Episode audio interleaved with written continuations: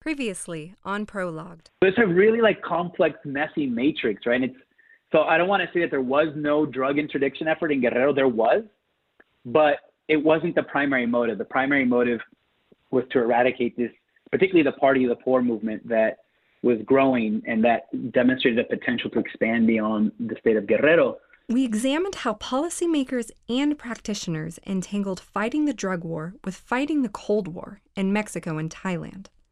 The conflation of drug trafficker with revolutionary underscores a pattern that we have found over and over again in the story of the global war on drugs. There are often many factors at play when a country chooses to control drugs and those who deal in them, factors that extend far beyond a simple concern for public health. Today, on our season finale, we reflect on the stories we've heard about drug wars around the world to determine how knowing where we've been in our past can direct us in our present and future.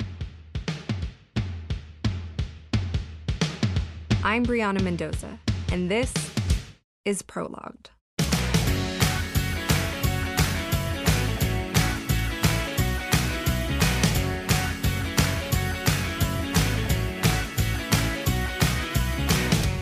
Over the past five episodes, we've learned about a variety of different countries and their connection to drug wars over the 19th and 20th centuries.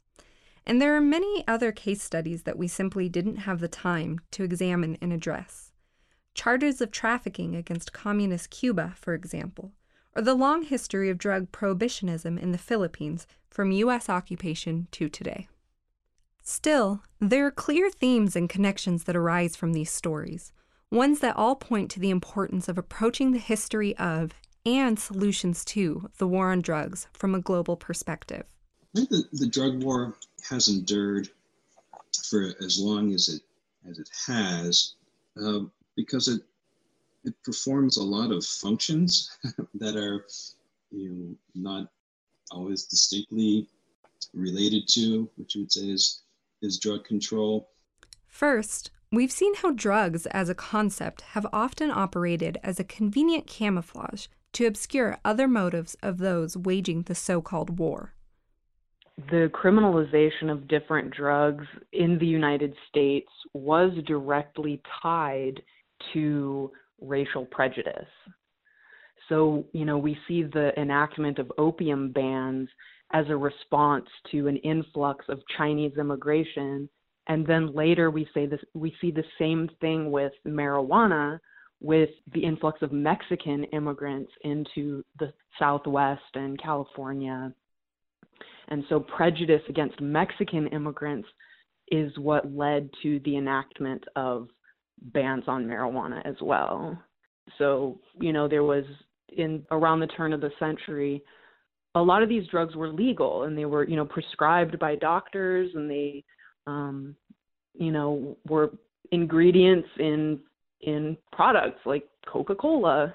But as as immigration um, picked up, and that contributed to the culture wars, which we tend to think of as originating in the 60s and 70s, but really go much further back in history than that. This is true not only for the United States, but also for other places, like Mexico during its Dirty War, in Japan in the aftermath of the Opium Wars. I think it's also really important to note that above all, terminology matters.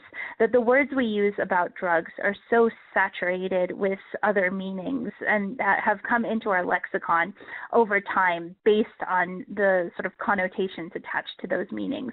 So earlier I mentioned the word addiction. This is a really controversial term right now because it is so overladen with ideas about what addiction is and who can be addicted and what the, the sort of the, Im- the image of the quote unquote addict um, that it becomes a really unhelpful term or at least it has less medical relevance than it does cultural relevance. So i think in order to be able to discuss drugs or the drug wars with any sort of validity, we really need to be very careful of the language that we use to a, a much greater extent than we are. Um, and we really need to spend some time unpack, unpacking the biases that come into these terms, particularly um, in, in the field that I've worked in, racial biases. The question of drug production and use today in 2022 cannot be separated from all of the connotations associated with it in the past. Our modern minds may not jump directly to accusations of communist or foreign interloper when we hear about drugs, but the more abstract feelings and impressions that come to mind fear, crime, danger, mistrust are the manifestations of the deeper history of the global war on drugs.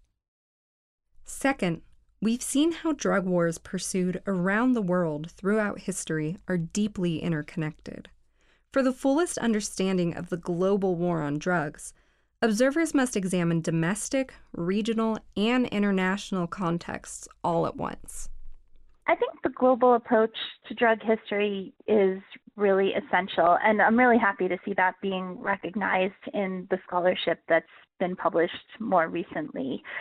I think that the sort of the, the fact that drugs are not contained by borders and seem to thrive on areas in areas where where sovereignty is contested or uncertain really means that it's impossible to study them as a strictly local issue.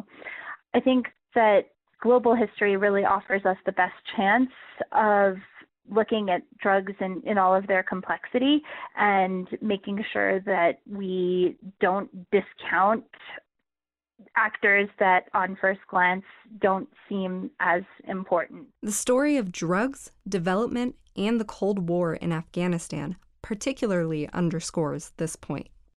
So I think a global perspective of drug control really shows how interconnected we are not only in in these products, but also sort of politically and how the, sort of the consequences of a decision in one country can can have sort of ramifications elsewhere. When the Afghan government starts to impose stricter penalties on drugs in the mid 1970s, this is also when the Afghan government faces increasing resistance to its broader attempt to control Afghanistan the, the, the grand story of that is that in 1978, Afghanistan goes socialist. 1979, it goes to war. And since then, Afghanistan's been in a sort of perpetual state of war. And I think the pro, I think sort of the, the point of sort of understanding that is that the attempt to to root out drugs from this moral basis, which I, I you know, drugs drugs can be bad, and I agree with that. Like I don't, you know, no one wants addiction. No, no one, no one wants to go to that space. But that that sort of very narrow lens of viewing it and when applied in a country like Afghanistan and other parts of the world, that we don't fully understand the consequences of that. That that ends up having much bigger consequences for for issues of politics, of, of economic development, and I would argue ultimately for like the human sanctity of life, because what you have over the last 40 years, Afghanistan war, six and a half million refugees, hundreds of thousands of people have died from war and conflict and instability. Afghanistan has almost a million drug addicts. Yes, drugs have contributed to it, but the policy has as well.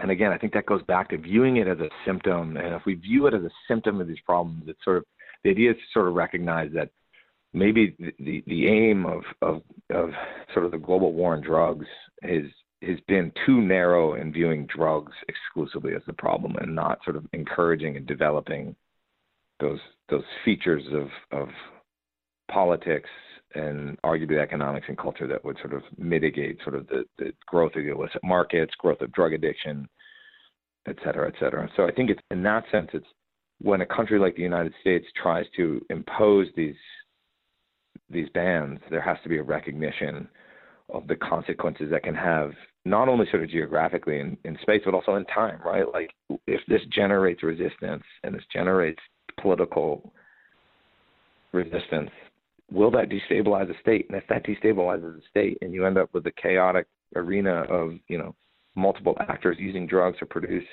to to finance their civil war, that ultimately comes back and and influences the United States. In, in, in other words, we're you know we're all in this together.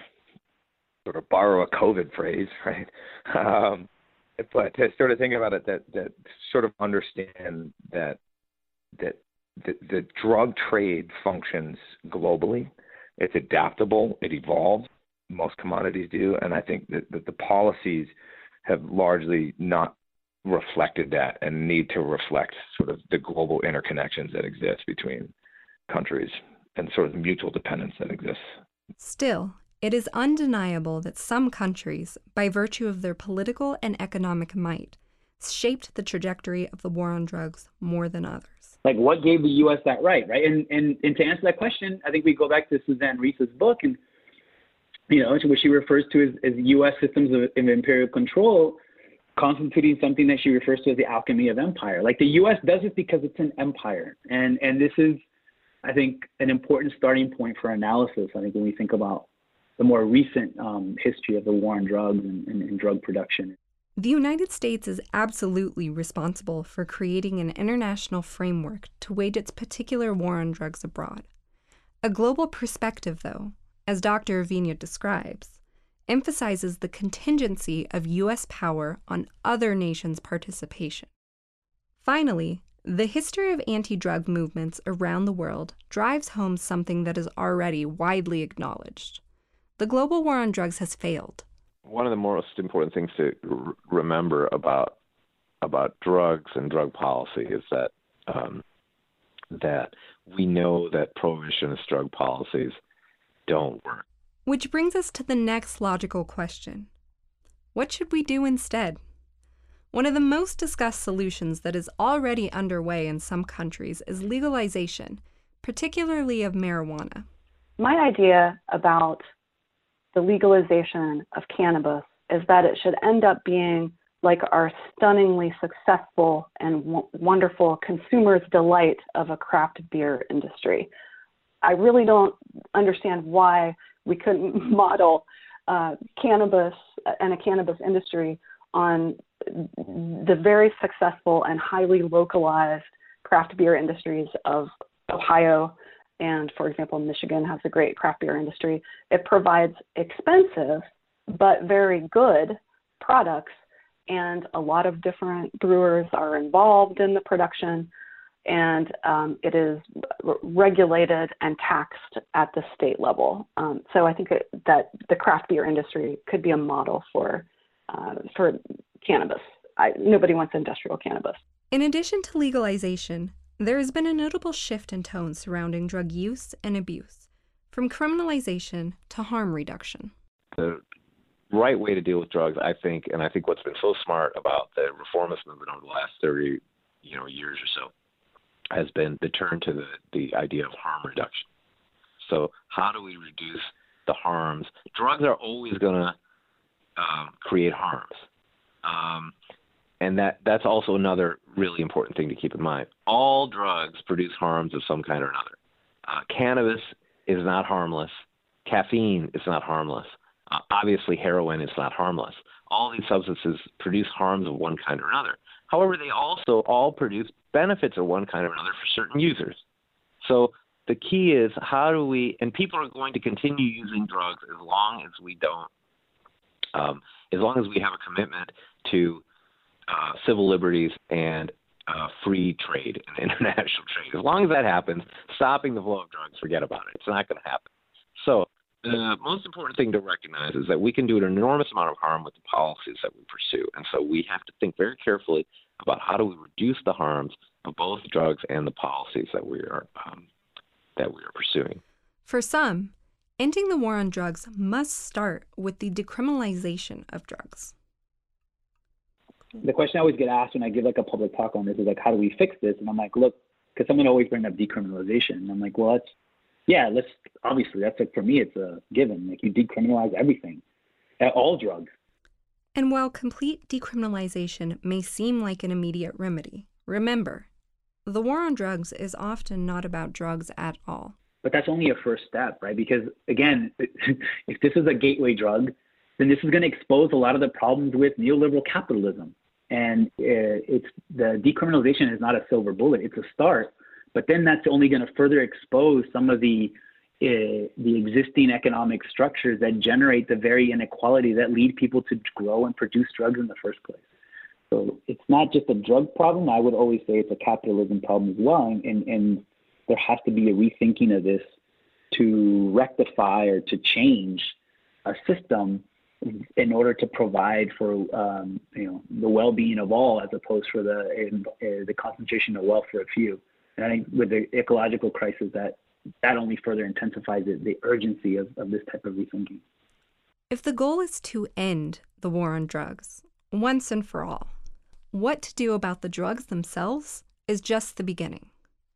Unraveling the war on drugs requires grappling with an uncomfortable past, one filled with violent repression and dispossession around the world. Ultimately, it is not a question of ability, but one of willingness to acknowledge and correct these historical legacies. For Origins, current events and historical perspective, I'm Brionna Mendoza. Thank you for listening to this season of Prologue. This season of Prologue was brought to you by Origins, current events and historical perspective, an online publication created by the Public History Initiative, the Goldberg Center, and the history departments at The Ohio State University in Columbus and Miami University in Oxford, Ohio. Special thanks to the Stanton Foundation for their ongoing support. Our editors are David Steigerwald, Steven Conn, and Nicholas Breyfogle. Researched, written, and hosted by Brionna Mendoza. Our audio and technical advisor is Paul Kottmer, and our production specialist is Brandon McLean at Orange Studio. Our theme song is Hot Shot by Scott Holmes. If you like what you hear, please leave us a rating and review on Apple Podcasts. It helps others find our show. As any good historian should, we encourage our listeners to visit the episode descriptions for citations to background reading and sources that informed the creation of this podcast. Season 1 of Prologued on the Myth of the Women's Walk has all episodes streaming now on iTunes, Stitcher, Spotify, and SoundCloud, as well as wherever else you get your podcasts. For additional podcasts, articles, and videos, all of which approach events happening in our world today from a historical perspective. Follow us on social media at Origins OSU. Thanks for listening.